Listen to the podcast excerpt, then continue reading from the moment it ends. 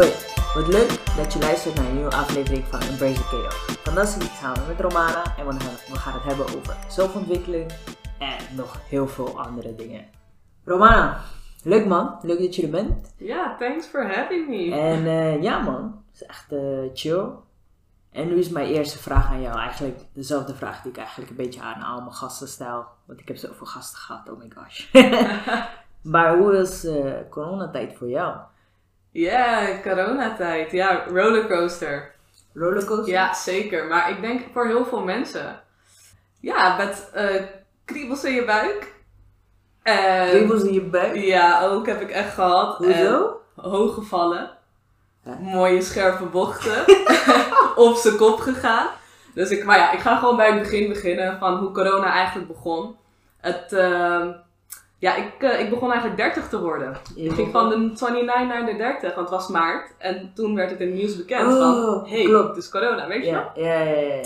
En eh, ik ben in maart jarig, dus eh I Oh, was like, ja, dat is ook heftig. Heb je, want heb je het kunnen vieren of net niet? Of Ja. met regels of toch niet? Of, Kijk, ik, ik ben een beetje een weirdo, want ik had een beetje nagedacht van, ik wil het heel erg voor mezelf houden, 30. Ik, Ja. ik, ik wilde gewoon met mijn vriendin weg, of ja, gewoon even rustig. Ja. Gewoon iets, ik wilde eigenlijk op vakantie. Ik wilde in het buitenland zijn. ja, ja. En dat had ik ook eigenlijk gewoon gefixt. En op een gegeven moment kwam corona. Ja, Alles. Ja, corona wou dat iedereen in Nederland bleef. Inderdaad. niemand eh, ergens wat deed. Inderdaad, dus ik kon mijn B-day niet in het buitenland vieren. Maar ik had zoiets van, oké, er is gewoon iets wat mij hier houdt. Maar dat maakt niet uit. Ik ben niet zo'n person dat ik dan helemaal denk, oh, het is helemaal verliefd. En Ja, dat ik negatief ga zijn of zo. Maar ik vond het als een, oké, wat is dit nu? En waarom gebeurt dit nu? Ja. Uh, I'm becoming 30 en ik kan mijn huis niet uit. Nou, ook prima, want ik had een hele drukke periode achter de rug. Ja. En ik was zo weinig thuis en ik hou van thuis zijn. Oh, dus het kwam voor jou goed uit. Ja. Eigenlijk, soort van. Ja, Ah. dus op een gegeven moment, ik was zo, ik was Loki zo blij. Ja. Eigenlijk, je ziet ook volgens mij op mijn Insta hoe blij ik eigenlijk was met die lockdown. Ja, ja, dat ik eigenlijk ja. op mijn verjaardag Dat binnen mocht blijven. Eindelijk, weet je, ook tot rust kwam. ja. Voor jou dan. Ja, maar. ja. Want ik heb heel veel hobby's. En ik had gewoon, ik raakte gewoon onrustig omdat ik niet aan mijn hobby's terecht Ja. toe, ja, aan, ik, kon, ik kon er niet aan toe te komen. Ik had gewoon geen tijd voor. Ik zat te veel met mijn studie. Ja. Ehm, ja, ook met stage, ook met werk. En op een gegeven moment hoefde dat even allemaal niet. Ja. ja, want alles wordt eh, stilgezet. eh. Ja. ja. Ja, ja. Maar- dus jij, jij vond het niet... Want heel veel mensen die hadden dus van... Oh shit, nu moet ik thuis blijven. En die gingen dus echt eh, helemaal door een kutperiode heen. Ja. Maar jij had zoiets van... eh, nou, beter voor mij...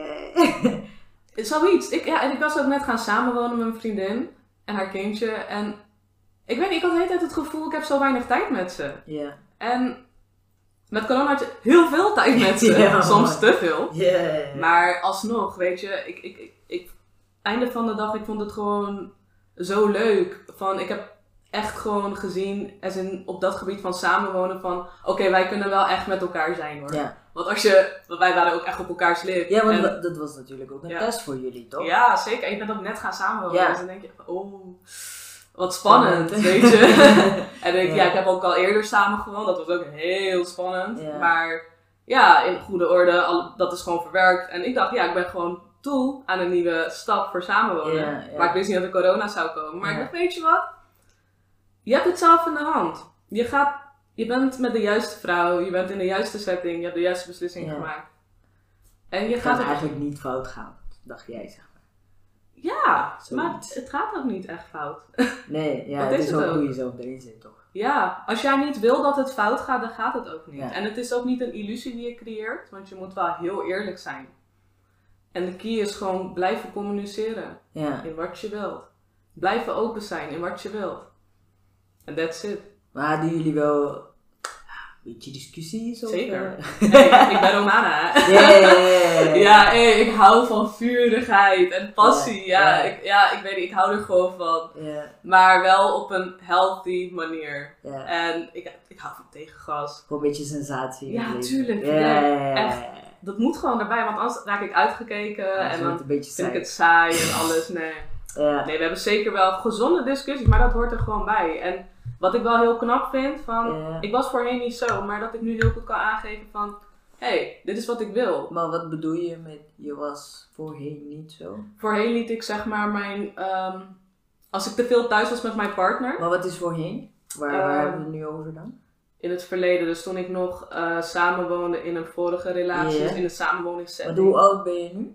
Ik ben nu 30. Je bent nu 30 Ja. en in En in die vorige setting was je I think 25, 26. zoiets. Ja, ja. Zo Jong volwassen. jong eh, volwassen, ja, ja. zoiets. En Maar wat daar fout ging, was van. En waar ik mezelf nu op in, tot, eh, in, in, in, heel erg heb ontwikkeld, is van jezelf wegcijferen. Doe, dat mag je echt niet doen. jezelf wegcijferen Ja. in de zin van je, Je partner je belangrijk ander voor jezelf. Ja. klopt. Ja. Ja. daar kan ik heel erg goed in vinden.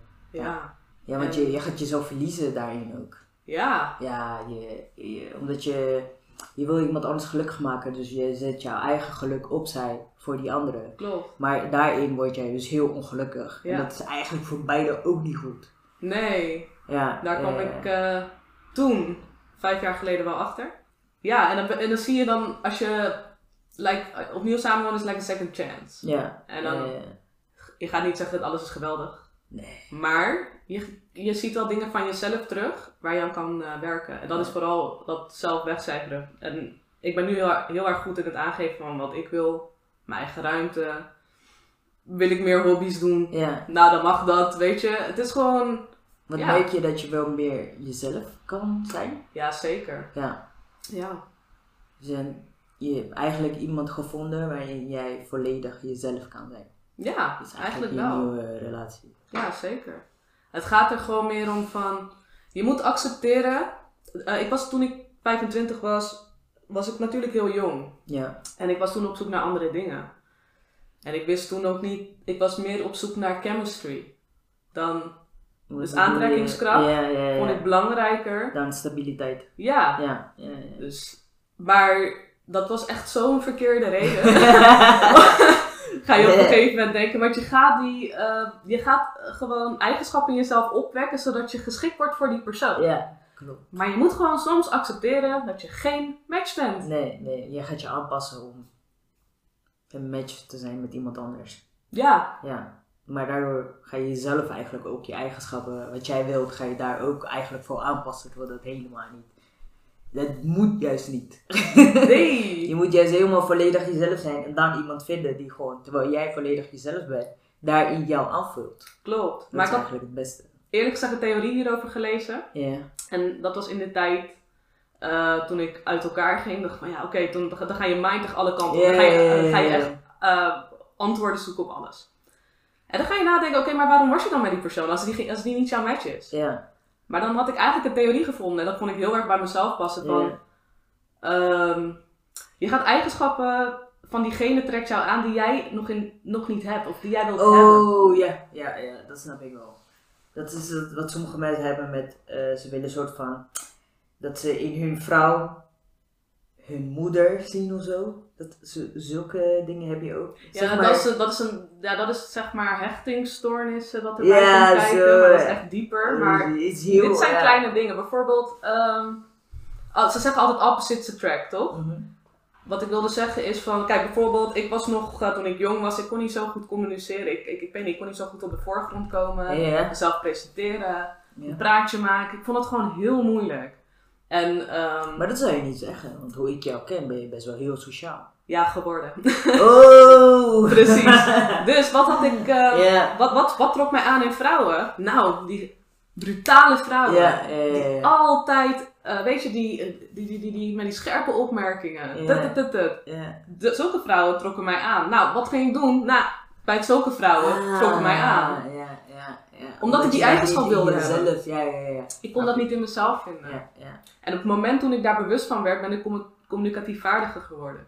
Ja. Maar dan wist ik van, oh ja, wacht even, ik moet dat niet gaan zoeken in een ander. Nee, ik wil dat eigenlijk van mezelf gewoon. Ja. Ja, ja, ja. Precies. Ik, ja, ik bewonder mensen gewoon heel snel. Gewoon van, ja, ik vind, ik, ik vind het gewoon heel leuk om aardig te zijn. En weet je, als ik iemand zie, dan, ja, ik vind diegene gewoon... Ik zie eerder het goede in diegene dan het slechte. Ja, ja, weet je, als jij hard praat of zo. Mensen denken, oh, diegene praat. Ik dacht, maar ik denk, oh, diegene is zo enthousiast. Ja, ja, dat is, ja, maar dat is ook zo, weet je. Maar je kan toch... Ik snap ook niet. Ik snap ook niet waarom mensen niet andere mensen ook voordeel van de twijfel geven. Ja. Waarom moet je eigenlijk zo negatief over iemand denken? Ja. Je, weet, je weet niet waar diegene vandaan komt. Je weet niet waarom hij doet hoe hij doet. Je weet niet wat hij heeft meegemaakt. Waardoor hij bijvoorbeeld hard praat. Weet je, misschien is hij wel doof. Je weet het niet. Eerlijk, misschien loopt hij met zo'n oortje. Je- Ja. Weet je, en Ja, dan je ga je gelijk iemand zo af, Ja. afkappen eigenlijk op iets waar ze misschien helemaal niks aan kunnen doen. Ja. Dat heb ik ook nooit begrepen. Maar eh, ja, wel tof man. Ik vind ook sowieso super tof om te zien ook dat je gewoon hebt gesetteld. Weet je, dat je gewoon iemand hebt gevonden waarin je, tenminste het gaat goed. Als je corona overleeft, nou dan I think so. Ja. dan, eh, overleef je wel alles. Ja. Maar waardoor, eh, want ik merk ook aan jou dat je ook zeg maar eh, rustiger bent geworden dan hoe ik jou kende. Waar komt dat ook vandaan? Dat je vindt, ja niet vindt, maar dat je merkt van jezelf dat jij meer rust nodig hebt of zo, zeg maar. Ja, rust is eigenlijk waar ik. Ik ben al e- eigenlijk een heel rustig persoon al van mezelf. En ik word onrustig wanneer mijn situatie niet lekker zit. Mm, zo, oké. Ja, dan merk je dat ook echt aan mij. En ik kan niet zo goed verhullen. Ja. En eigenlijk ben ik, als ik een periode onrustig ben, dan denk je, oké, er is daar iets aan de hand. Ja. Maar ik probeer over het algemeen heel mijn leven wel rustig te zijn. Maar eh, ik heb alleen ehm, heel erg zelfresearch gedaan. En wat is eigenlijk wat, waar, waarvan men denkt dat ik onrustig ben. En dat is één, mijn impulsiviteit. En twee, ik ben agressief. En dat is wel wat, je, wat, wat heel snel naar voren kan Hoe komen. ben je daarachter gekomen dan? Eh, mijn studie. Wat voor studie doe je dan? Nou, ik heb eh, MWD afgerond, dus maats- als maatschappelijk werkster. Ik ben Ja. social worker nu. En ik ben gewoon een gek op als artikelen lezen en theorieën. En eh, allerlei, eh, ja, ik ben zelfs into het boeddhisme aan het lezen. Ja. Ehm, ja, ik ben gewoon heel leergierig op ehm, tools die mensen. eh, laat ik het even zo zeggen. Ik ben leergierig op ehm, middelen, activiteiten, tools, wat andere mensen kunnen helpen om te vinden in whatever ze vinden. Rust, motivatie, acceptatie. Maar tools in de zin van? Eh, coaching, vooral heel erg. Ehm, dingen praktisch maken. Dus zoals ik net zei, bijvoorbeeld, ik, gaf net een voorbeeld van, oh ja, eh, daar sta ik gewoon heel achter van ehm, wat ik bij mezelf merk. En, maar ik ga niet zeggen, het geldt bij iedereen. Maar eh, bijvoorbeeld die theorie waar ik vandaan haal van, oké, je gaat een eigenschap zoeken in je partner. Weet je, ik wil dingen kunnen linken, zodat ik andere mensen kan helpen. Dus ik wil wat ik hoor, wil ik begrijpelijk maken. En daar wil ik andere mensen mee helpen. Dus ik heb mijn doel gevonden. Ja. En dat is al wat één, rust geeft. Nou, hier, wacht even. even. Let's go back, let's go back. Let's go Helemaal way back. Want je hebt, zeg maar, je doet MWD. Ik heb Je hebt dat gedaan. gedaan. Ja. En door je studie heb jij tools gevonden. Ja, Dus, zeg maar, theorieën die Ja. jij toepast ja, op je eigen leven. ja. Waardoor jij dus anderen wil gaan helpen. Wacht, laten we even hebben waarom je die studie bent gaan doen. Laten ja. we daar eens even over hebben. Oh ja, dat is een goeie. Waarom ben je die studie Ja, ik ben die studie gaan doen omdat ik eh, het gedrag van mensen heel interessant vond. Ja. En ik wilde eigenlijk psychologie gaan volgen. Ja, En ik ben die studie gaan doen, want het leek een beetje erop. En dan zou ik naar de Unie kunnen om psychologie te doen. ja klopt. Uiteindelijk, nou, mijn propeduizenjaar ging niet helemaal zoals ik had verwacht. Ja. dus toen ben ik eh, eigenlijk een beetje in love geraakt met social work. ja. Met ehm, wat het jou te bieden heeft eigenlijk. Want je ging echt in de problemen van mensen. Echt, Ja. Daar leerde je mensen echt kennen. Ja, klopt, dat is ook wel zo, ja. Je En leert is- mensen pas kennen eigenlijk op een eh, soort van dieptepunt ook. Ja. Ja, ja, ja. En eh, ook eh, verschillende theorieën over psychologen en pedagogen Ja, kreeg, je- kreeg je dan mee. En dan... Ik werd zo enthousiast van die vakken. Dat ik gewoon met mijn boeken gewoon achter docenten aan ging rennen. Van meneer, kunt u me betekent dit? Wat conditioneren. betekent dit? even, nog even meneer. ja, ja, Weet je, ik heb mezelf nog nooit zo leergierig gezien ja. op, eh, op dat. En ik had ook de hoogste van de klas. En ik, ik werd enthousiast gewoon van, oh, eh, psychologie, ik vind dat zo interessant. En pedagogiek zat ook erin en sociologie, dus menselijk gedrag. Maar ik heb al die jaren ook nog steeds van ja, ik ben nog steeds heel. Ik merk gewoon, ik ben in mijn jaren twintig begonnen. En nu word ik, ben ik 30 en dan probeer ik daar woorden aan te geven aan wat ik heb geleerd. Dus praktisch maken. Van je leven. Je levenservaringen. Ja, en alles wat ik heb gelezen, alle kennis die ik heb opgedaan. Het is als een. Kijk, je hebt een hoofd en je hebt allemaal hersenen. Weet je, het is heel simpel. En het is overal verspreid. En dan wil je iets zeggen, maar je weet nog niet waar je het moet die linken. Ja, ja, ja. ja. En dan hoe je het eruit moet halen. En dat is waar ik nu in de, in de levensfase in zit. Dus alle praktijkervaring die ik afgelopen jaren heb opgedaan, alle theoretische linken die daar ergens zijn en die ik nog moet. ja, kunnen moeten linken. Nu, die moeten nu naar buiten komen. Precies. En op momenten gebeurt dat ook. En daarom ben ik met een tweede studie begonnen. Omdat eh MWD gaf me niet helemaal de voldoening. Wat ik eruit vond. Van oké, want ik was klaar. En toen dacht ik, oké, ik, ik was bijna klaar. Toen dacht ik, oh, wat moet ik nu doen? Wat ga ik nu doen met Ja. mijn leven? Leven is afgelopen. Ik kan, ik kan niet werken en ik wil niet werken. En ik ben nog niet klaar. Ik, ik weet nog, ik kan niet eens een normale scriptie schrijven. Weet je? Ik, kan, Ja. ik kan nog zo weinig. Zo'n, zo'n, Dat vind je van jezelf? ja, dat vond ik. Oké, ja. En toen had ik zoiets van, ik ben verliefd op het onderwijs en ze hebben gewoon kick-ass docenten nodig. Weet je wat, ik ga gewoon zijinstroom worden. Ik ga de docentopleiding doen. En tot de dag van vandaag heb ik geen spijt dat ik dat aan het doen ben. Nee. Ik ben op dit moment wel vertraagd. Maar het Maar komt... wat ben je nu aan het doen dan? Dus is de het of Eh, nee, tweede graad. wat is tweede graad? Dus eh, dat ik mag lesgeven op een middelbare school van mbo. Ah, oh, eh, ouderen. Ja. Ah, Ja, ja, ja. want PABO is jongeren. Ja, PABO is primair onderwijs, dus de Is basisschool. basisschool, oké. En tweede graad is voortgezet onderwijs en middelbaar onderwijs. En wat trekt je aan aan dat doelgroep, zeg maar? Ja, ik was, eh, ik wist het ook niet hoor. Is dat omdat ze rebels zijn? Nee, ik weet het. Ik wist ook niet dat ik helemaal wat had. wat- iets had met kinderen, gewoon überhaupt. Ja, ja. Ik, ik, ben, ik, ik, ik moest stage lopen in de derde van MWD. En ik had zoiets van, ja, weet je, het zal wel. En ik ging ook echt te laat stage zoeken. Ja, ja, ja. En ik was een keertje, had ik een gastdocent gezien en die was gekomen en die was toevallig schoolmaatschappelijk werk. Toen dacht ik, ja, eigenlijk is, die, is dat wel leuk, denk ik, schoolmaatschappelijk werk. Maar dat is eigenlijk het enige waar ik me een beetje in had verdiept. School, maatschappelijk werk. Ja. Dat is dus iemand die invalt op de scholen. Nee, iemand die ehm, leerlingen begeleidt met problematiek op scholen. Ah, maar wat is het verschil met een eh, mentor of zo? Ja, mentor die eh, is echt op het, eh, op het lesgeven, op de loopbaan. Ja. En een schoolmaatschappelijk werker gaat wat dieper. Bijvoorbeeld een kind wordt mishandeld thuis. Oh, zo. Ja, is Oh. te, te veel voor een mentor. Oké, Dus, ja, dus dan wordt- word je daarheen gestuurd. Ja.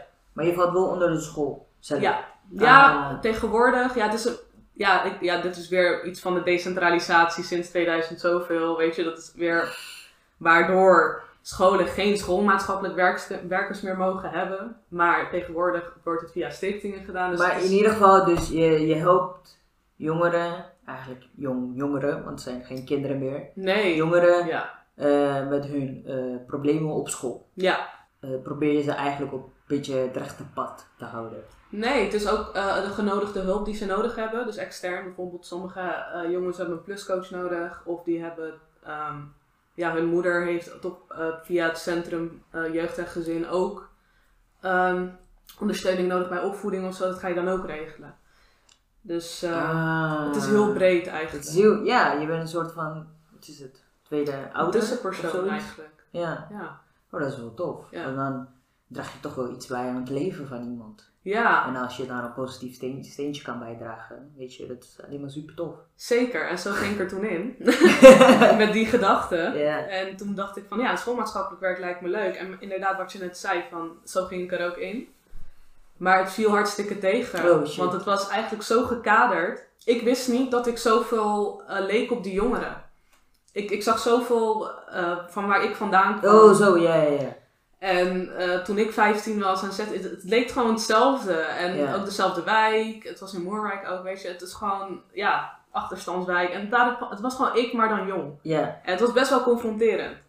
Want maar vond je dan niet eh, juist goed? Want dan zou je toch juist iemand kunnen helpen. Want jij hebt in dezelfde situatie gezeten.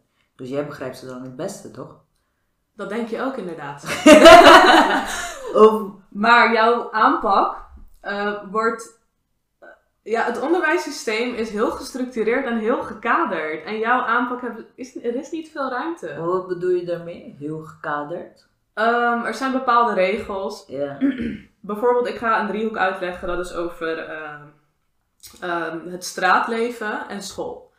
En eh, we leren vanuit school, eh, ik doe de docentenopleiding, en er is een driehoek. Nou, die bestaat uit de leerling, ouders en school. Daartussen is er niks. Volgens die Driehoek. driehoek. Ja. Maar, dan is er nog een andere theorie bijgekomen, maar er is ook straat tegenwoordig. Ja. Waar, waar is die dan? Dus ja, er zijn, er zijn een groep docenten die zeggen, nou, straat hoort nergens. Maar jawel man. Ja, jongeren worden steeds meer beïnvloed door wat er op de straat gebeurt. Precies. En daar loop ik ook zelf tegenaan. Want mijn laatste stage ben ik, omdat ik te straat was, weggestuurd. Ja, ja. ja, dus eh, ik denk niet, ik ben niet weggestuurd. Het is gewoon meer van, ik heb toen, de, eh, ze heeft toen eh, mijn begeleidster heeft beaamd dat ik straat ben. Maar het viel in een negatieve, in een negatieve keelgat bij mij eigenlijk. Het Zo. voel- viel niet lekker. Maar zij zei, je was... Ik snap dat even niet. Nou, ik ben... Jij loopt stage ergens? Ja, ik liep stage. moet- ja, ja, ja. En zijn is een regels andere waar je aan moet voldoen en zo, toch? Ja, ja. Oké. Dus wat die driehoek die ik net uitlegde, wat nou als de ja. docent nou binnen die driehoek van straat valt? Dus ik zorg een beetje voor verwarring van waar is nou de, eh, ja, waar is nou eigenlijk de Maar jij ging nuance? gewoon dingen aankaarten, toch? Die Precies. jou waar zaten, die, waar je dat zag bij de jongeren. En zij vonden dat je niet eh, Professioneel genoeg professioneel bent. genoeg was, omdat jij buiten de box eigenlijk denkt. Ja, En daardoor vonden ze dat je te straat was en toen ben je weggestuurd. Nee, ik ben niet weggestuurd. Ja, eerste, ja, stage was ik weggestuurd. Ja. De eerste was ik weggestuurd. Maar dat is toch Dus juist zo vreemd. Je zou toch juist zeggen dat ze juist mensen waarderen die of the box denken. Omdat blijkbaar binnen de box denken werkt niet. Nee. Anders zou het toch goed gaan. Ja, inderdaad. Dat, dat, dat, maar zij vinden echt zo erg dat het goed zit. Nou, dan, sorry, ik mag niet over hij en zij. Ik praat maar even over zij. Het is gewoon een, een, een stukje bovenlaag die de kaders bepalen. Een bepaalde beleid. Ja. Eh, En die denken het is allemaal koek en ei. ja, zonder eigenlijk enig praktische ervaring te Ja. hebben. En zonder eigenlijk de leerlingen te hebben gesproken van wat zij nou eigenlijk willen. Ja, maar weet je, dat is één, dat is één ding wat ik nooit zou begrijpen. Maar dat heb ik ook bijvoorbeeld mee met, dat hebben wij ook bij de Smullers gehad. Weet je, voor eigenlijk overal waar ik heb gewerkt, dat zijn mensen die op kantoor dan regels opstellen voor mensen die echt in de winkel werken. Dat je denkt, Ja, je bent nooit hier binnen geweest, waarom denk jij dat die kassa daar moet? Dan Ja. ben je toch één debiel. ja, Maar dat zijn dus mensen die dus nooit een voet in de winkel hebben gezet, of nooit met leerlingen hebben gepraat, of nooit echt praktijkervaring ervaring hebben gehad. En die denken dat omdat het in de theorie zo staat, of op één plattegrond, dat ze het beter weten. Klopt. Ah, daar krijg ik zo boos van. Ja, en toen dacht ik, weet je, toen ik bij de Smullers en zo werkte, dat, zat, werkte ik met de mindset van, ach joh, ik ben toch aan het studeren. En dan kan ik ja. zelf bepalen. En dan kan ik het ook zelf bepalen. Nou, nu ben ik afgestudeerd en dan zit ik van, I'm an even bigger puppet now. Ja. Maar dan kan op, op mensenlevens. ja, ja, ja. Ik wil niet zo lesgeven. Ik wil niet zo hulp verlenen. Maar Dus heb je nu wel eh, een plek gevonden waar je dat wel eigenlijk kan? Zeker. Ehm, ik was toen, ehm, ik moest mijn laatste stage voor mijn doce- docentenopleiding. eh, dus ik heb heel veel stages gelopen. Ja, Het ging niet altijd helemaal lekker. Ja. Maar even mijn laatste stage, eh, die ging echt. Die kan ik zeggen, van daar heb ik echt mijn doorstart gepakt. ja. En daar heb ik echt laten zien wat ik kan. En ik vind het belangrijk dat, dat ik kan zeggen dat ik trots ben op mezelf. Ja, ja, ja, ja, dat snap ik wel. Ik ben heel trots op mezelf dat ik dat heb laten zien. Alles wat op de criteria-lijst stond, nou, ik kon dat. Ja, Het ging zo lekker. Ja, En dat was bij de entreeopleiding. Dan eh, geef je les aan, eh, ja, eigenlijk mensen. Want ik ga zeggen mensen, want je hebt soms te maken met ja, leerlingen van 15, maar soms ook met studenten van 25 ja. die in je klas zitten. En dat is gewoon allemaal in één klas. En dat is wat jij lesgeeft. Maar ze hebben allemaal geen middelbare schooldiploma. Ik wou net vragen, waar, waar lees je, dus je geeft les aan, dat zijn mensen die hun middelbare schooldiploma Ja, willen halen ja, eerst. ja. Dat dat mensen ook die net in Nederland komen dan? Ook?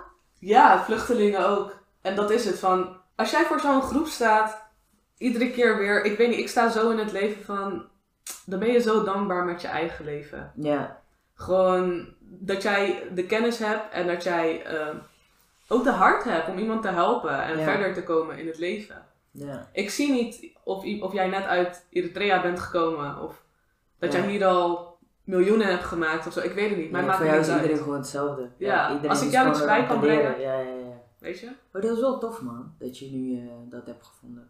Dat is ook een hele zoektocht geweest, volgens mij. Om, dat, eh, om erachter te komen wat je überhaupt leuk vond. Ja, ik vind verschillende dingen. Ik vind heel Ja. veel dingen leuk. Ja, maar daarom lijkt het dus me ook heel moeilijk om dan. Dus dat je, het is wel super tof dat je al weet van, oh, ik wil die kant op gaan en ik wil lesgeven en dat je daar echt voor gaat en het afmaakt. En... Voor nu. Ja, maar weet je, ja, je weet nooit wat je volgend jaar wil gaan doen, maar zolang je maar dingen doet die je leuk vindt, Ja. weet je, want we moeten het wel ons hele leven gaan doen. Ja, en ik vind het ook vooral heel belangrijk waar je, wil je voor staan. Want ik heb mijn volgende stap wel uitgestippeld. Weet waar, je? Waar wil je voor staan? Waar wil allemaal voor staan? Ja, wat ik al zeg, gewoon van, dat is me laatst ook gevraagd. En waar wil ik voor staan? Ik wil voor de, gestudeer, ik wil voor de gestudeerde donkere vrouw staan. Ja, Maar echt, ik wil doorstuderen nog steeds. Ik wil nog steeds mijn master halen. Maar dat is niet om te laten zien, oh, dit kan ik. ja. Of, om, yo, ik ben universitair. Want, je, ja, want dat wil ik ook net vragen, is het voor een papiertje? Nee, het is gewoon vooral, ik weet nu waar ik naartoe wil studeren. Want ik zit nu van, oh, ik wil orthopedagogiek doen. Ja, want dan kan, want dan kan ik dit met kinderen doen. Ik weet nu wat ik, als ik specialiseer, wat ik ermee kan. Ja, En dat is een, een, een illusie die hogescholen jou geven van... Oh, nou, als je HBO-diploma hebt, ja, dan kan je dit doen en dat doen. Maar zoveel vrijheid heb je eigenlijk niet. nee. Je moet specialiseren. Ja, ja, dat is het ook. Maar dat is het ook. Mensen denken, eh, ik ga even HBO vier jaar doen en ik ben klaar. Ja, Dat zo helemaal dat dacht ik ook, hè. Nee. daarom, eh, daarom heb ik alleen, eh, ik heb alleen maar, maar dat, dat was, kijk, dat is ook een van de redenen geweest waarom ik überhaupt ben gestopt met school. Is omdat ik wist, weet je, ik wil echt, echt hekel aan school. Echt, nou, middelbare school niet, maar middelbare school, zat ik niet eens op school. Ik was aan het chillen. Ja, daar ben ik mensen je aan het praten dan ik echt op school zat. Ik ben nooit van het leren geweest. En toen zeiden mensen, je moet doorstuderen, je moet doorstuderen, je moet doorstuderen. Ik zeg maar, weet je, het is, eh, het is niet van je studeert drie jaar en het is afgelopen. Je moet doorgaan en je moet specialiseren in dingen en je moet blijven studeren. En als je werk hebt, moet je daar ook blijven studeren. Je bent nooit klaar. ja. En toen op een gegeven moment, mijn moeder zei ook, ja, je moet je MBO-diploma halen. Ik mijn MBO-diploma gehaald. Ik zeg, nou, en nu ga ik ermee kappen. Nee, je moet doorstuderen. Ik zeg, maar je blijft studeren. Ik wil dat niet. Dus toen heb ik op een gegeven moment mijn uh, proef Duits gehaald op het HBO. En toen ben ik mee gestopt. Maar dat was het, kijk, voor mij was het zo van, eh, het papiertje vinden ze heel belangrijk. Dus ik had het papiertje, en toen heb ik het papiertje mijn moeder gegeven. En toen heb ik gezegd, hier, voor jou. Want Ja. ik hoef het niet. Klopt. Dus daarom is mijn vraag ook aan jou van, streef je heel erg naar het papiertje? Wauw, wat geweldig is je moeder. Of is het... Zij interesseert het echt niet, hè. Zij Ja. was het echt van... Al doe je, stop je nu met middelbare school op. Ik zou willen, shit. ik ben nog steeds aan het terugbetalen. HBO. ik zou willen dat hij gezegd stop maar. Nee, ja, wij, ja. Ik, ja, nee, ik zag niet wou dat ik meer push had. Maar mijn moeder Ja. had het nooit van mij. Ik wist niet eens wat de verwachtingen waren van mijn ouders naar mij Ja. toe. Ik had geen idee. Ja. Het was gewoon echt van mij. Van, ik, heb, ik ben heel jong ziek geworden.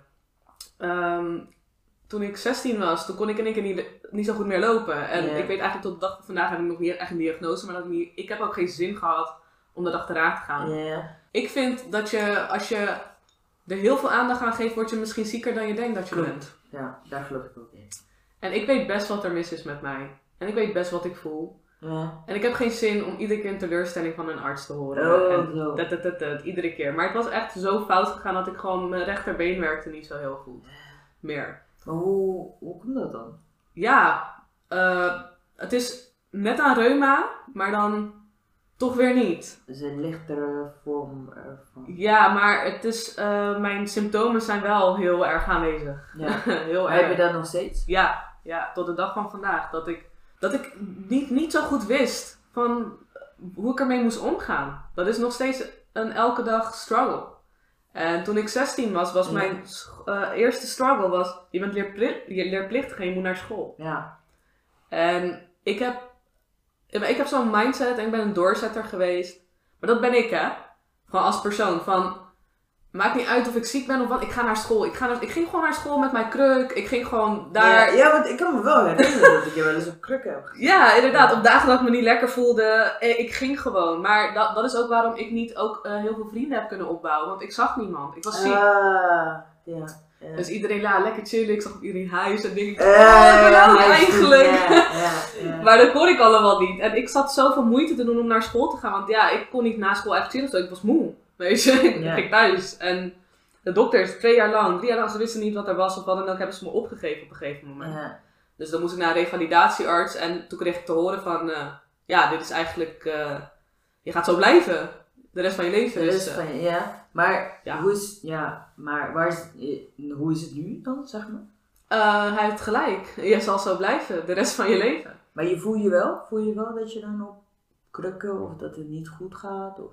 Ja, een paar jaar geleden eh, merkte ik eh, dat ik, ja, ik, ik had mezelf heel erg verwaarloosd eventjes. Maar ik had het druk. Het, het, ging helemaal niet goed met mij. Ja, ja. Was, toen was ik 27.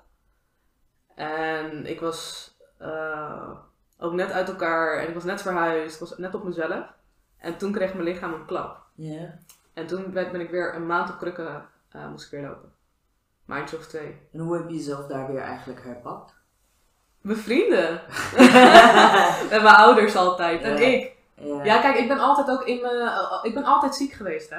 Het, dat is het van. Het, het was, toen was het zo erg geworden dat ik met mijn krukken moest lopen. Maar daarvoor, het is. Sinds ik 16 ben, ben ik eigenlijk heel erg ziek. Het, ik, het is eigenlijk in de nacht dat ik soms trillend wakker word omdat ik bulten heb of eh, Ja. krampen. En ik kan gewoon door heel veel pijn, pijnklachten niet slapen. Of zodat ik soms een nachtje oversla. Mm. Ik heb te veel pijn. En daarom wilde ik me ook nooit dat vriendinnetjes bleven slapen. Of Ja. dat mensen bleven slapen. Of dat mensen mij goed zouden kennen. Want dan kwam je erachter dat ik eigenlijk zieker ben dan dat- je denkt dat ik ben. Dat je, ja, wat ik wou net zeggen, ik heb het echt nooit geweten. Ja. En maar ik heb nu geleerd van...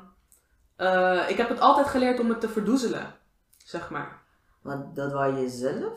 Ja, want ik was zo boos dat ik ziek ben. En ik voelde me eh, minder dan anderen. En ja, ik had geen zin om begrip te vragen van anderen of wat dan ook. Het was heel, was heel simpel eigenlijk wat ik nodig had. Dacht je dat mensen ja, medelijden zouden hebben? Ja, En ja. dat wou je niet. Dat wou ik niet. Ja. En daarom ontweek ik ook iedereen. Niet te lange gesprekken met iedereen. Want dan kreeg ik, oh, wat is er? Ja. Gaat het met je? Of, ik wilde het allemaal niet. Ik wilde gewoon Ja. dat je... Ja, dat je, dat je Gewoon gewoon... normaal. Ja, gewoon normaal. Maar dat kon ik ook niet verwachten van mensen. Dus dan ging ik maar gewoon mezelf afzonderen. En zo heb ik heel erg geleerd om alleen te zijn. En ik ook geniet ook heel erg van alleen zijn. Ja. In één keer toen ik...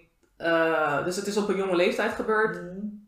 Eh, toen was ik van mijn krukken af. Dus dan kon ik wel zonder krukken beter lopen. Maar ik heb altijd eh, te horen, want ik ging een revalidatietraject in. En iedereen was de zomer van 2019. Of 2009, sorry. Dat is lang geleden, was ik 19. Ja. Zo, ja? Ja, Ja, dan ben je der- 30? toen, was, toen, was ik, eh, Ja. toen was ik 19 jaar en nu ben ik 30. Dan ben je 30 jaar. En toen, toen ging ik ook mijn gouden tand zetten die zomer.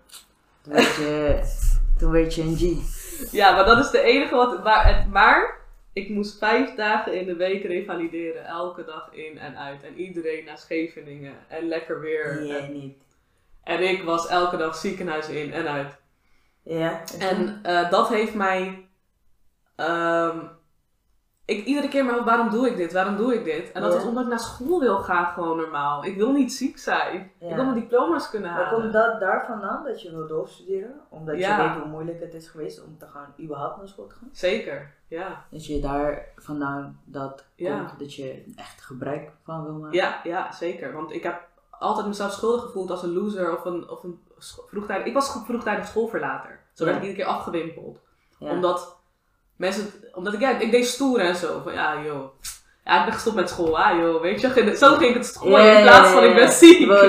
Dat je echt pijn deed, omdat het door andere redenen was. Eigenlijk door je- andere redenen. Ah, maar ik ging het, ja. ach joh, ja, ik ben loser. eh, ja, ja, ik ben gestopt met school. eh. Ja, van het boeit mij niet. Ja, boeit mij van binnen ga ik dood. Precies, Ja, maar ja. eigenlijk, het, het ging ook zo. Ik was ook inderdaad in die twee. Het boeit me niet aan de ene kant, of ben ik ziek? Wat is het nou? Ik kon niet eens kiezen wat het nou was. Ja. Wat is, ik weet nog steeds eigenlijk niet wat het is, weet je?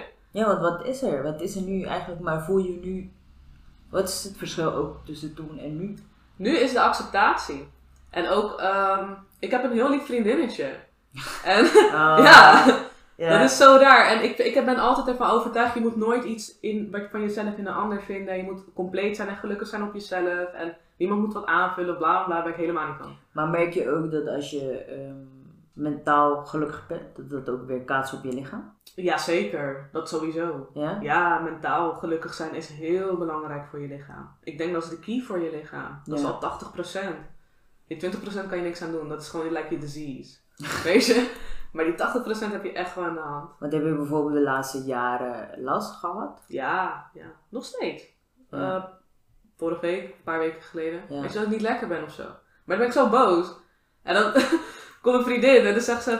En wat ik ook al zeg van... Ik had niet verwacht. Zij is hulp uit een onverwachte hoek. Ja. eh, zij, zij heeft met me gesproken van, wordt het niet eens tijd dat je even gaat accepteren dat jij gewoon last hebt van dingen. Ah, En dan ga je ook accepteren dat normale mensen ook niet alles kunnen. ah, ja, ja, ja.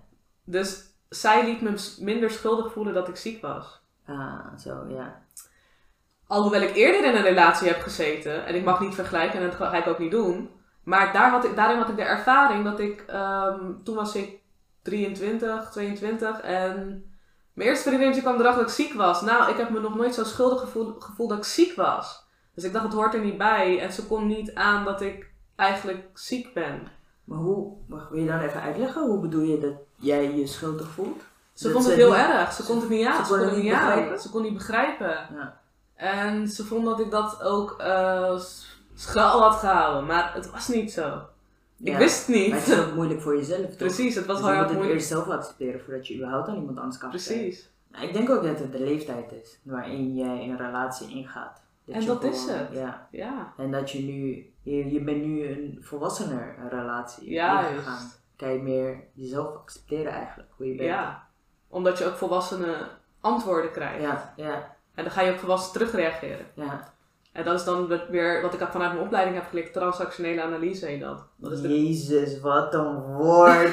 Ja, het is echt eh, heel simpel. Als, je, als, ik het, als ik het uitleg, dan ga je oh dat. Maar dat is heel simpel. Je hebt de ouder, de kind en de volwassen. Ouder, kind en de volwassen communicatie. En dat, die hebben allemaal communicatiepatronen. Mhm. Als, jij, als, jij, als wij als kinderen tegen elkaar gaan praten, gaan we op niveau van kinderen praten. Maar je wij willen eigenlijk op volwassen niveau gaan praten. En constant wat mensen doen, is of ze gaan een kritische ouder zijn van jij mag dat niet. En jij dat, dat, dat, dat. ja, Dat gebeurt heel vaak in relaties. Dus dan wordt de volwassen ineens de ouder. Maar waarin je partner ook in kan schieten, is, de, is, de, is het kind. Ja, ja. Weet je? en dat is zo irritant. En dan weet je... Weet je, en en ja, en...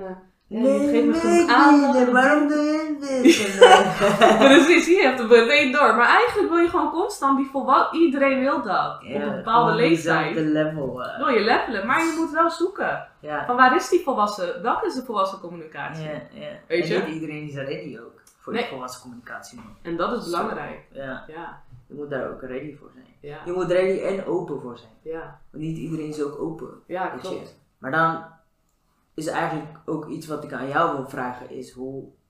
Want je merkt dat de laatste, dat je zo'n volwassen relatie hebt. Je, ehm, je hebt meer gevonden, ook qua schoolrichting eigenlijk, waar je op zoek naar bent. Je bent, ja, je bent nu een richting opgegaan waarin je jezelf eh, een soort van hebt gevonden, waar je geluk vindt. Dus nu is mijn volgende vraag, is waar vind jij je rust dan in? Zeg maar, hoe hou jij, want je bent ook een heel eh, druk en weet je, je bent best wel van jezelf ook een heel druk persoon. Ja. Waar, hoe vind jij dan de rust in jouw hoofd eigenlijk?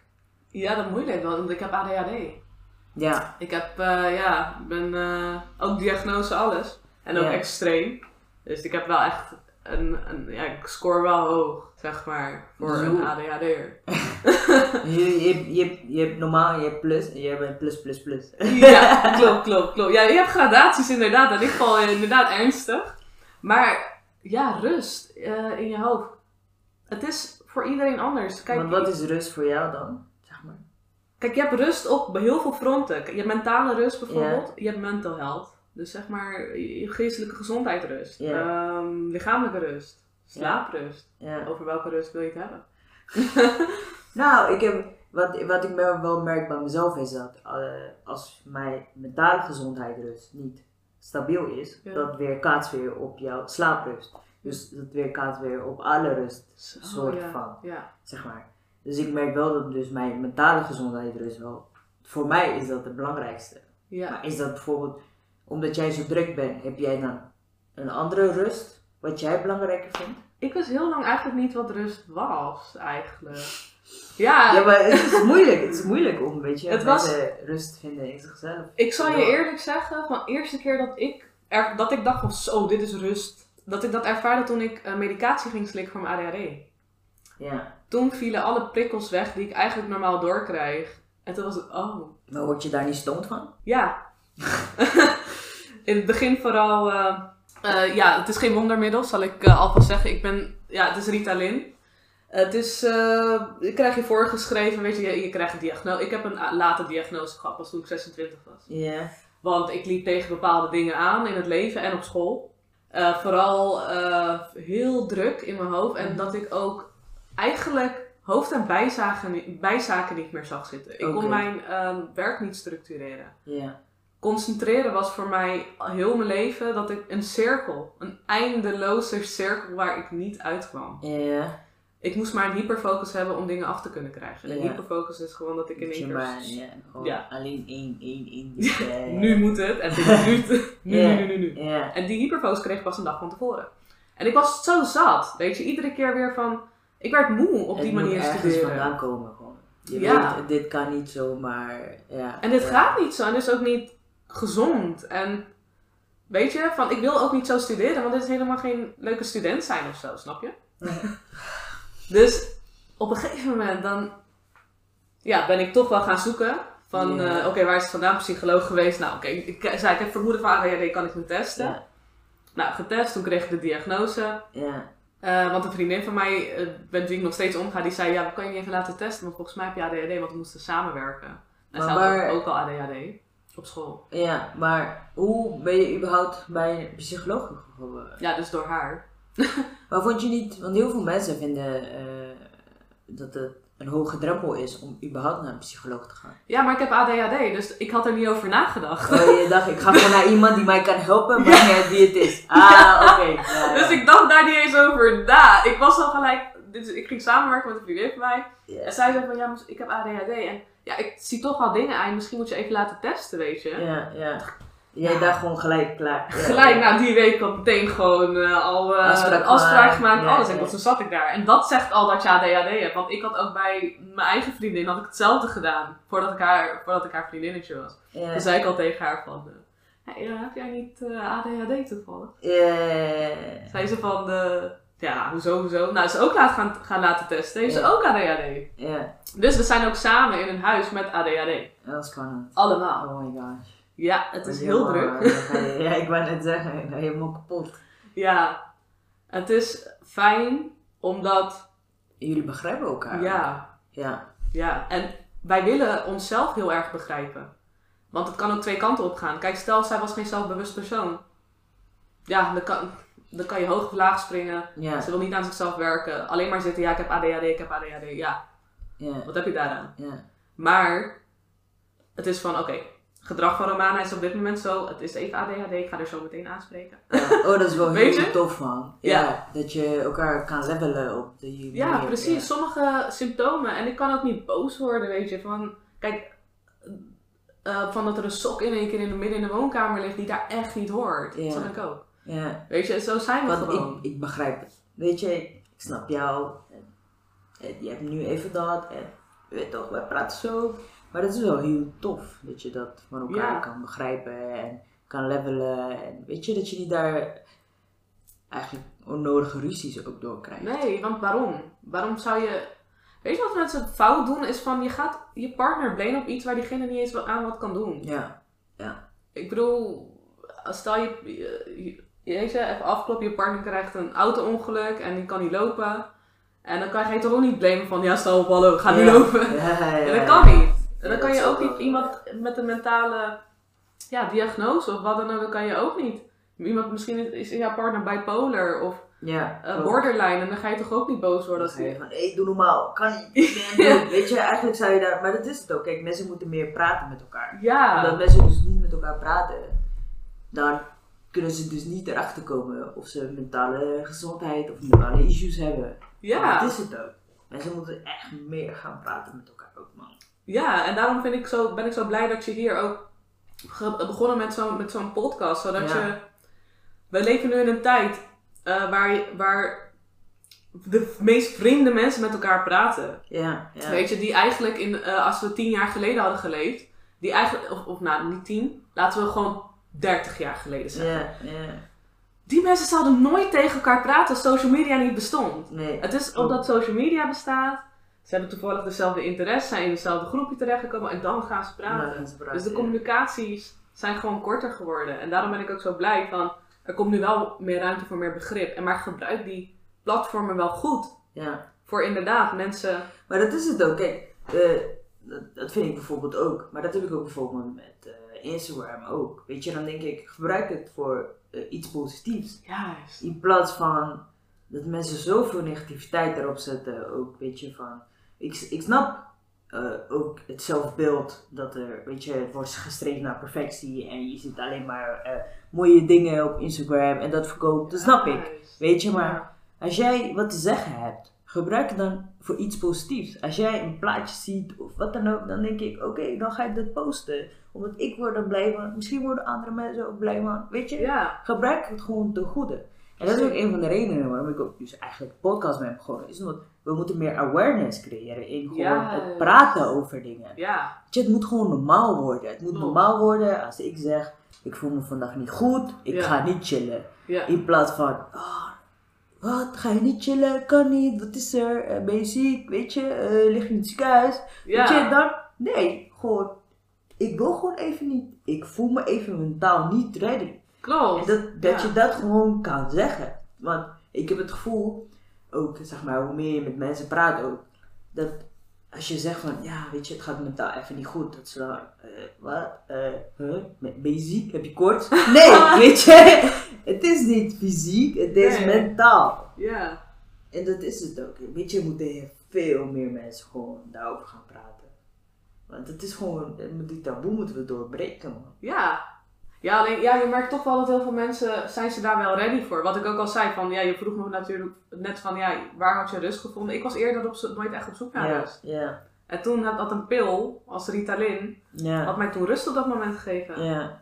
En zo is dat, eh, denk ik ook voor mij en voor iedereen, van die mensen, wanneer, gaan die mensen op zoek naar een Ritalin? Ja. Zeg maar, Ja, maar dat, dat snap snap je? ik wel. Want ik heb bijvoorbeeld de mijne ook pas eigenlijk sinds het uit is met mijn ex gevonden. Dat jij meer... Toen pas ben ik op zoek naar mezelf gegaan. Ja, En toen ben ik erachter gekomen van, oh, wat, wat wil ik eigenlijk van het leven? Waar, weet Ja. je, waar streef ik naar? En zo heb ik mijn eigen, dus eigenlijk Ritalin, mijn eigen rust daarin gevonden. ja klopt. In, Ja. Weet je, en ik merk bij mezelf nu ook. Waarom ik ook bijvoorbeeld, ik had laatst, eh, ging ik ook eh, bijvoorbeeld met Jure over praten, waarom ik dus ook niet mediteer, is omdat ik niet het gevoel heb dat ik onrust in mijn hoofd heb. Ja, Weet je, heel veel mensen gaan bijvoorbeeld mediteren, dat is nu heel erg in om te mediteren. ja, doe ik ook. Dus ja, maar weet je, iedereen zegt ook tegen mij, ja, je moet echt mediteren. Ik zeg ook tegen iedereen, je moet mediteren, maar ik doe het zelf ook niet. Maar weet je, dat terzijde. Maar ik heb geen, ik merk niet dat zeg maar, heel veel onrust heb in mijn hoofd. Ja, en dat is ook wat, wat fout zit bij, zeg maar, van mensen daar zeggen, ja, je moet mediteren om rust te vinden. Of de- om rust, ja, rust, ja, rust. ja, ja. Maar daar gaat het niet om. Nee, Wat ik klopt. wilde zeggen, kijk, ik wil je ook de downside van Ritalin laten horen, want het ging zo lekker. ja. Want het, het- ik heb Ritalin geslikt toen ik eh, niet uit elkaar was of zo. Het was al, ik was gewoon, ik had gewoon een leven, je weet toch? Eh, Ik, ik, had geen, ik, had, ik wilde voor mezelf gewoon die rust. Maar ik heb de downside ervan van, je werd een andere persoon, je werd afgevlakt. Je kreeg in de avond, wat, het heette een rebound. Dus er komen alle prikkels die je de hele dag hebt onderdrukt, komen vrolijk naar boven. oh, dat is kut. Ook je boosheid. Eh, Ja. Ik kreeg een keer last van angstaanvallen. Ja. Dat, je mentale gezondheid wordt nog erger. Ja. En dan moet je daar weer rust van vinden. Dus- Nog meer slikken. En dat gaat niet, want als jij meer slikt, dan ga je uitgeput raken, raak je in depressie. En eh, sommige mensen gooien zichzelf voor de trein en shit. Ja. Ja, op het station gewerkt, dus je weet zo hoe snel dat gaat. Oh my god. Ja, ik haatte dat joh. Ja. Echt heel erg. Maar ja, zo, die gedachten heb ik nooit gehad. Maar ik, ik weet wel dat op lange termijn Ritalin is gewoon niet goed voor je. Het is speed. En hoe heb je jezelf daaruit gehaald eigenlijk? Leren balanceren. Van, oké, Ritalin is goed daarvoor. En wat is een natuurlijke alternatief ervoor? Ja. Ik ben nu wat meer ehm, eh, cannabis gaan gebruiken. En dat geeft mij hetzelfde effect als wat Ritalin mij Mm. geeft. Oké. maar dan eet ik erbij. En ik krijg geen angstaanvallen erbij. Ja. Alleen het is sociaal niet echt geaccepteerd. Nee, klopt. Heel veel mensen denken ook dat het heel erg slecht voor je is. Ja. Door een van de... Het is heel natuurlijk. Ja, Dus het is eigenlijk niet... Het valt eigenlijk wel mee. klopt. En ook toen ik, eh, ik heb ook, ja, ik heb, ik, ik, ik heb een paar jaar geleden dat ik een darmbacterie had. En het ging helemaal niet lekker. Ik was zo misselijk en zo. Toen ging ik op internet gewoon zoeken van, ja, wat helpt er dan? Ja. Weet je, ik was helemaal aan het kotsen. Dat was, echt, niet, dat was echt geen, geen leuke periode. ja. En toen ben ik gewoon, cannabis. Nou, inderdaad. Ik begon weer gewoon een beetje pasta te eten en zo. En al die dingen. En, ja, het helpt ook bij mensen. En mensen met chemo krijgen die dingen. Waarom niet iemand met ADHD? En dan word je gelijk afgeschilderd als iemand die verslaafd is of wat dan ook. en junkie en shit. Maar het is, gaat erom van, een pil wordt wel geaccepteerd. Weet je, als ik speed slik, gewoon elke dag wordt voorgeschreven door een farmaceutisch bedrijf. Oké, dat, dat, weet je, dat maakt jou geen geld verdienen, toch? Precies. Maar wat goed is voor jou, wordt een beetje afgeschilderd. En wat mensen zeggen, ik heb ook meditatie erbij, maar ik ben ehm, ja, als een hindoe opgevoed. En wat ik niet wist, is dat je meditatie, eh, ik ben ook een beetje gelovig opgevoed. Ja, Als je daar de meditatie meekrijgt, automatisch. ja, ja, ja. Maar je hebt zoveel verschillende soorten meditatie. Ja, man. Dat ik dacht van, what the fuck? Oké. de wereld gaat open, ja. Precies. En ik zeg, soms word ik zo onrustig van meditatie. Dus dat zeg ik van, meditatie is niet om rust te vinden. Ja, Meditatie is wat jij daarin wilt vinden. klopt. Ja, het is gewoon om jezelf, niet, ja, niet zozeer de rust, maar om jezelf erin te vinden, eigenlijk. Het is een moment om tegen, even tegen jezelf te praten. Ja, ja, En echt even tegen jezelf te Klopt. praten. ja. En je dingen, weet je, soms heb je bijvoorbeeld een puist op je hoofd of zo, waar je zo irriteert en voel je je helemaal. Maar je hebt een hele belangrijke interview. En ja, dan waar meditatie bij kan helpen, je gaat zitten. Oké, die puist maakt echt niks uit aan hoe sexy ik ben. ja, klopt. Weet je? Ja, ja. Die heb je nodig. Zelfvertrouwen. Ja, Dat, is, dat is ook mediteren. ja klopt. En wat is, dat is 30 seconden. Ja, Why not? Die mediteren is ook, je gaat onder de douche staan, je doet even oortjes in, je doet je ogen dicht. En gaat even lekker Ja, mee met die flow van de eh, muziek. zen. Waarom is dat geen mediteren? Ja, Mensen zetten een hele zware iets op meditatie. Je moet 10 minuten, je moet zo lang. ja, ja. Hoe weet jij dat jij 10 minuten mediteert? Want want dan ben je niet aan het mediteren. Nee, je bent je? helemaal gefocust op. Ik Dan ben je gefocust op de 10 tijd. minuten stilzitten. Precies. Gewoon, ja. En ja. dat is wat je natuurlijk moet maken. Kijk, ik ben bijvoorbeeld ehm, met meditatie, ik doe ook yoga daarbij. En de, eerst had ik echt te kloten met de yoga bewegingen. Ik vond het suf, ik vond helemaal niks.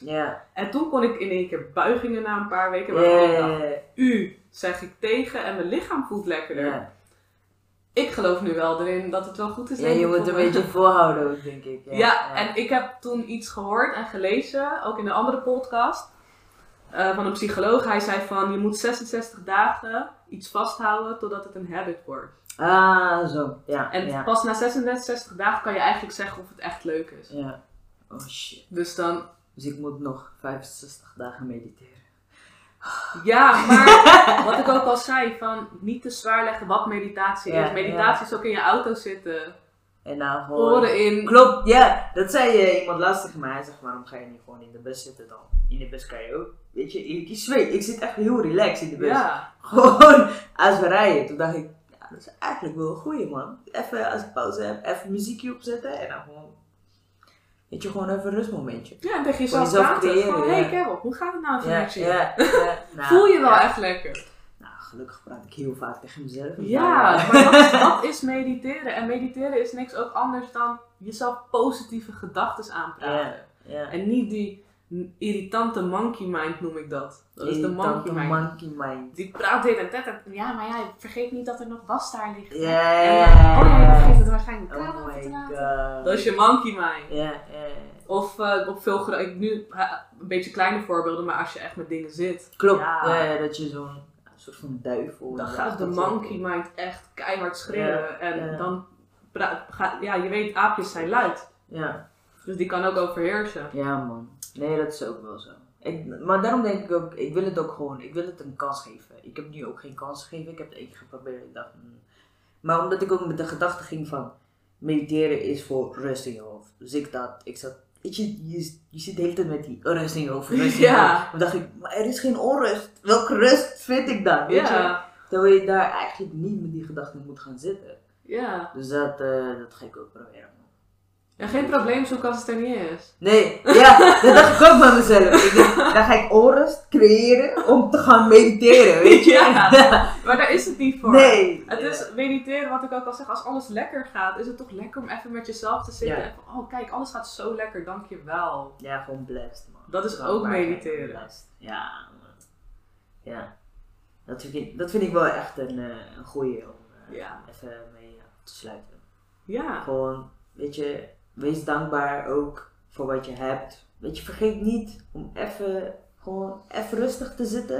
Een momentje voor jezelf te pakken. En eigenlijk dankbaar te zijn. En beseffen ook dat je gewoon, weet je, van die praktische dingen. Dat je een dak boven je hoofd hebt, weet je. Dat je geliefde mensen om je heen hebt. ja, Want ik denk dat we dat ook heel vaak vergeten. ja, We zijn heel erg aan het streven naar dingen.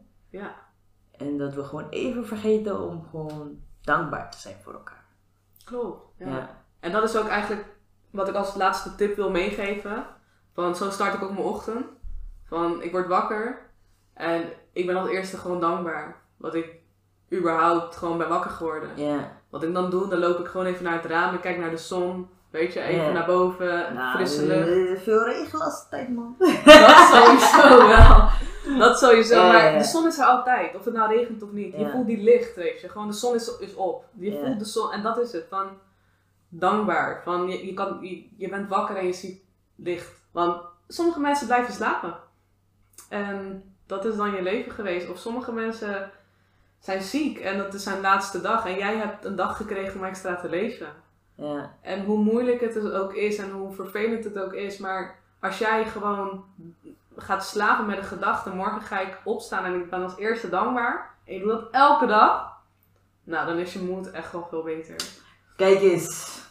Dat is echt mooi, hoor. Dat is, dat is een hele mooie afsluiting. Daarna ga ik, eh, daar ga ik mee afsluiten. Ja. Nou jongens, gewoon dankbaar zijn. We gaan eh, deze podcast afsluiten met dankbaarheid. Ik ben dankbaar dat jullie hebben geluisterd. ik ben dankbaar dat jullie blijven luisteren. En eh, ik ben dankbaar dat jullie mij volgen op Embrace the Chaos. En op Embrace the, Embrace the Podcast op Instagram. En ja, thanks. Thanks, thanks Romana dat je Ja, er was. Het was super leuk, super leuk gesprek. Mochten jullie mij willen volgen, kunnen jullie mij op eh, Embrace Podcast op Instagram volgen. Mochten jullie vragen hebben of wat dan ook, kan je mij even een DM'tje sturen. En eh, tot eh, de volgende podcast.